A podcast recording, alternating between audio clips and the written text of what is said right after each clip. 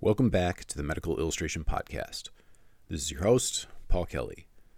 In this episode, the first release of 2023, I must begin the year with the sad news of the passing of Steve Harrison, a legend in medical illustration and a cornerstone member of the medical illustration community.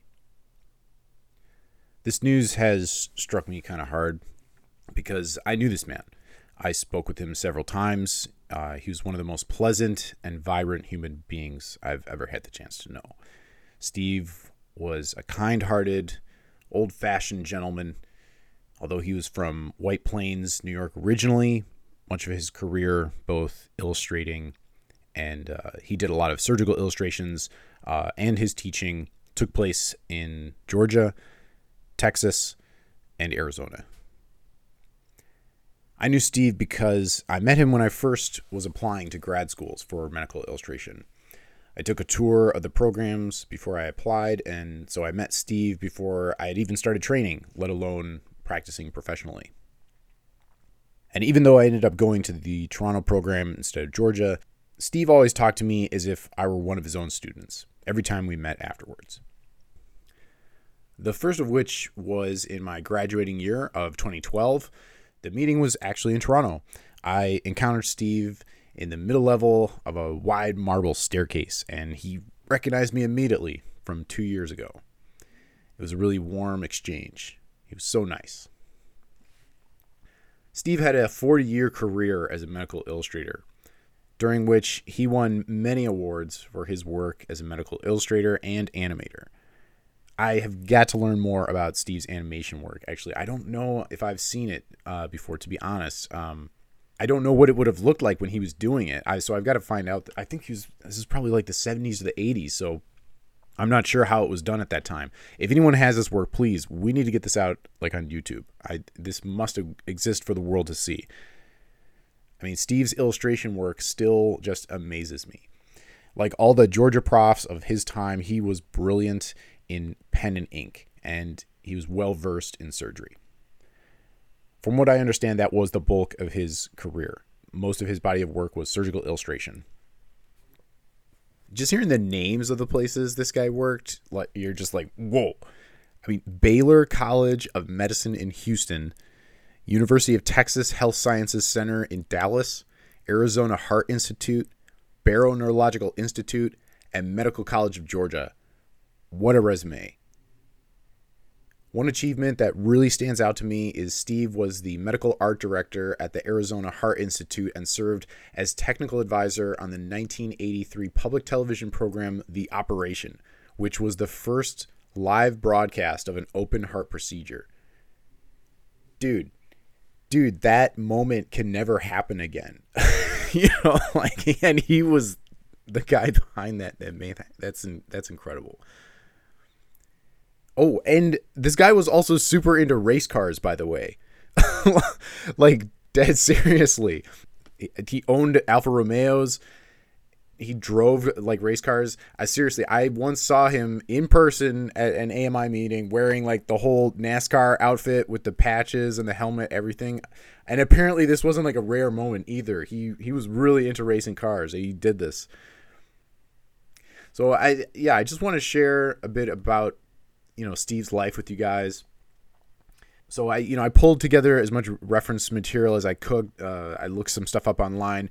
It just so happens that I knew I had some incredible source material on Steve Harrison because I have an AMI News physical brochure in volume 53, issue 4, fall 2012. I scrambled through a bunch of, you know, the, the, pile of AMI brochures and printed conferences, guides, and newsletters and all that stuff that I have because I knew I had seen Steve Harrison receive his Lifetime Achievement Award at the Association of Medical Illustrator meetings that I was at in person. I saw this happen. I knew it I, and I knew I still had the the newsletter about that. And it was at that meeting. It was the issue reporting on the t- Toronto meeting of 2012, the year I graduated, where I saw Steve Harrison in this staircase. And at the very same meeting, Steve Harrison received his Lifetime Achievement Award from the AMI. And I have the printed black and white, folded, glossy paper, stapled newsletter that his acceptance speech is in. So I'm going to read it to you. In Steve's own words Thank you so much for this honor and the recognition that goes with it. My achievements would not have been possible without the assistance of many others, including many in attendance here tonight. I have always thought it important to team up with others with greater knowledge, talent, and experience, and then to learn all you can from them. I have been the recipient of good fortune throughout my life and career. Okay, I've been lucky. I've been shot at once, I had a knife pulled on me, and I had an irate surgeon throw an ashtray at my head. Fortunately, all three missed. Now that is luck. Dumb luck. However, I think there are other types of luck. And to quote Al Unser Sr., four time Indy 500 winner, luck is where opportunity meets preparation. It cracks me up that Steve had to quote like an Indy 500 winner in his lifetime expense, acceptance speech. That's just that that's great. Steve goes on. Unser backed up his quote by taking advantage of the late race pit strategy in an underdog role for his fourth Indy victory in 1987. He was at the right place at the right time and was prepared to take the lead when the opportunity presented itself. During my career, I have always felt I had adequate preparation to function well in the profession of medical illustration. For this, I would like to first thank my parents, the late Belle and Joe Harrison, for their unwavering support in my formative years. I'm sure they had some misgivings when I told them I wanted to have a career as an artist, but they encouraged and supported my dreams. God bless them. I received a marvelous education at the University of Georgia and at the Medical College of Georgia. Orville Parks and Octavia Garlington, as well as the rest of the faculty and staff, provided excellent instruction and unlimited access to clinical areas and the operating rooms. David Mascaro, also a student at the time, was a valuable teacher, mentor, and big brother. I also had great classmates in Bill Westwood, Karen Walson, and Don Biggerstaff. They were the finest of colleagues, but we were also rivals and highly competitive. Although when times were tough, we rallied around each other. During my life, I've had many great and interesting opportunities materialize. Some I took advantage of, some I passed by. While an undergrad, I worked in the fast food industry. One day, a coworker approached me and asked if I would like to make $50 merely for driving a car 25 miles in rural Georgia. That was two weeks take home pay, and I had a family to support. Many of you know my love of driving cars and racing, but I turned that opportunity down. It would have made a great story, but not worth 5 to 20 in a federal penitentiary. My first professional job opportunity came from Herb Smith as a medical illustrator and animator at Baylor College of Medicine in Houston. I consider Herb to be one of the true geniuses in our profession, and I jumped at the opportunity and have never regretted my choice. Two surgeons have employed me directly, and both experiences were unique and exciting. I saw and did things that most medical illustrators never experience. My thanks to doctors Ted Diethrich, Diethrich I'm sorry, I'm probably mispronouncing that, but at the Arizona Heart Institute and to Robert Spetzler at Barrow Neurological Institute for these wonderful opportunities. A special thank you to Bill Wynn for giving me the first teaching opportunity as a faculty member in the Dallas program and to the administration of the Medical College of Georgia for their support and encouragement over the years. Another racing term of importance is finishing well. Another quote from Al Unser Sr is brought to mind. To finish first, first you have to finish. As professionals, we try to finish first, and most of the time we succeed. To shift gears a little, pardon the pun, let me focus in on the career of a particular individual, Gerald P. Hodge. As a young faculty member, I had the opportunity to observe Jerry Hodge for three days of lectures and demonstrations when he visited Dallas in 1974. What a wonderful experience. like an extra year in graduate school. He was so kind to me, and I still have a box of Gillott 1000 pen nibs he gifted me. When it comes to combination of expertise in medical art, fine art, teaching, and professionalism, I consider Jerry Hodge the best of all time. I have told people this for years, but I never took the opportunity to tell Jerry. And now he's gone. I was touched by Terry McDermott's posting on the AMI listserv shortly after Jerry's passing, where she described meeting Jerry, his kindness, and how he remembered her name when he saw her two years later. But that was Jerry, and this is one of those great attributes of the AMI its members. I was similarly encouraged by Bob Demarest many years ago. I will never forget that. Happily, last year in Baltimore, I was able to tell Bob to his face how much I thought of him. Of course, he remained humble and praised me and my efforts. And it continues. Yesterday, I saw Terry McDermott sit down with a student member, introduce herself, and strike up a friendly conversation. This is exactly how our organization will grow and prosper. It is also how we, as individuals, will learn from each other and hopefully finish well. So, again, I thank you for this recognition and for your friendship and collegiality. God bless you all. Well, I'm finished. It's so interesting to go back and read those words. I was in that room when he gave that speech. And I think this is the official printed version in the AMI newsletter here is uh, you know what he had submitted as the written part, but he continued to talk a little bit after that, I believe I recall, and um, you know, or it might have been you know after they presented the award, and you know he turned to the audience and and said a few more words. But I remember, uh, I remember he really did emphasize that. You know, he said it's it's about the people. You know, it's about the people you meet here and the people you interact with. You know, that's that's such an important part of our our profession. So, I'm looking through this AMI news. Yeah, this was the fall issue of 2012. And it turns out there's another article in here about that meeting written by yours truly. This is Reflections on the 2012 AMI Meeting Illuminations by Paul Kelly. I thought it might be fun to share this one too. The Toronto AMI meeting was exemplary of the profession's current roster of members, spanning many generations, and included a plethora of closely related specialties.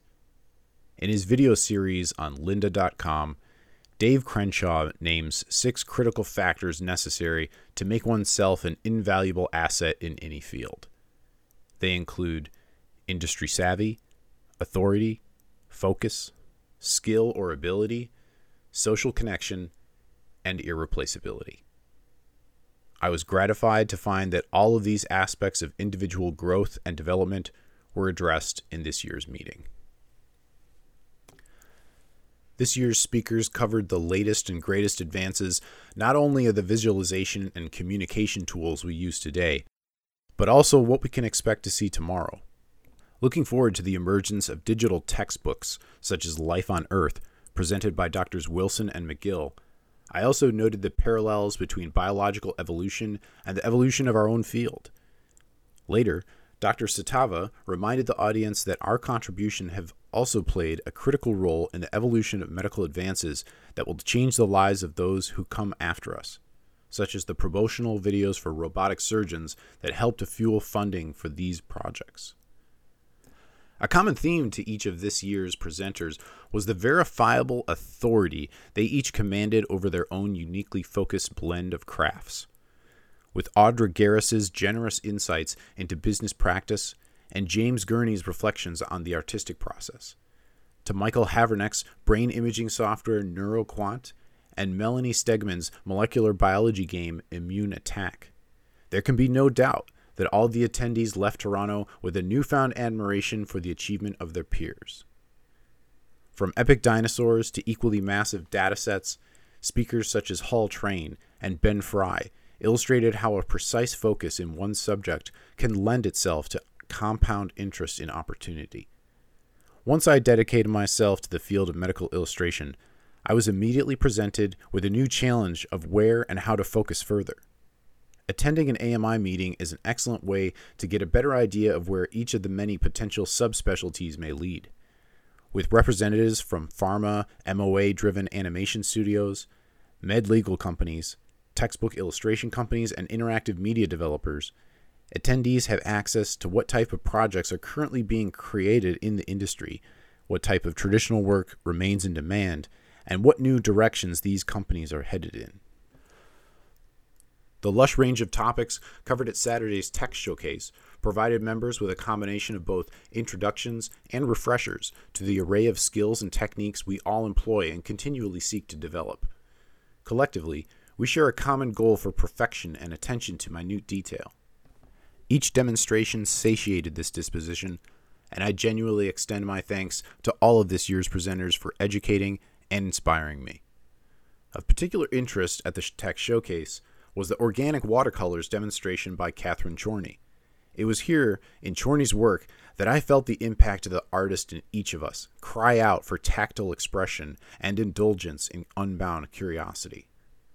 Truly, it should go without saying that reuniting with past classmates and professors provides a valuable source of social connection for AMI members. An aspect of every AMI event is the congregation of speakers from the scientific and medical communities whose work is made known or elaborated. So, have we collectively maintained a reputation of irreplaceability? This is a difficult question to answer, as it largely depends on your personal definition of our field. I believe the answer should be that our work stands for itself. This was evident in the diverse range of media on display in the salon and the incredible work of our presenters. The 67th annual conference of the Association of Medical Illustrators concluded on the evening of July 28th with a joyful and inspired sentiment. I found it fitting that Dr. Harrison should have the closing remarks. It's the people in it that make any organization what it is. Just like any population with high genetic variance, diversity in our skills and knowledge will ensure our survival as we continue to illuminate what is accurate, what is innovative, and what is possible. Wow, I wrote that article more than 10 years ago. So there you have it. I hope you enjoyed this reflection on a medical illustrator I once knew, someone who was kind to me and passed along a shining example of the kind of person I want to be. You see, I'll never forget towards the end of that first exchange I had with Steve Harrison when I went to check out the Georgia program. And I got to sit down with Bill Andrews and Andrew Swift and David Mascaro and Steve Harrison. Towards the end of the interview, the faculty invited me to ask them any questions I might have and I think I asked something along the lines of, you know, do you guys have any regrets or anything you do differently? And Steve, he said something along the lines of, you know, oh no, son, once you get to be my age, you don't have any regrets. Or, you know, maybe he said just, no, I don't have any regrets. But it was the way he said it that made me feel like, you know, almost like you could outlive that emotion, grow past it. I aspire to achieve such a thing. I think a good place to start is to try and build a career and a lasting memory like Steve Harrison did. Rest in peace, Steve.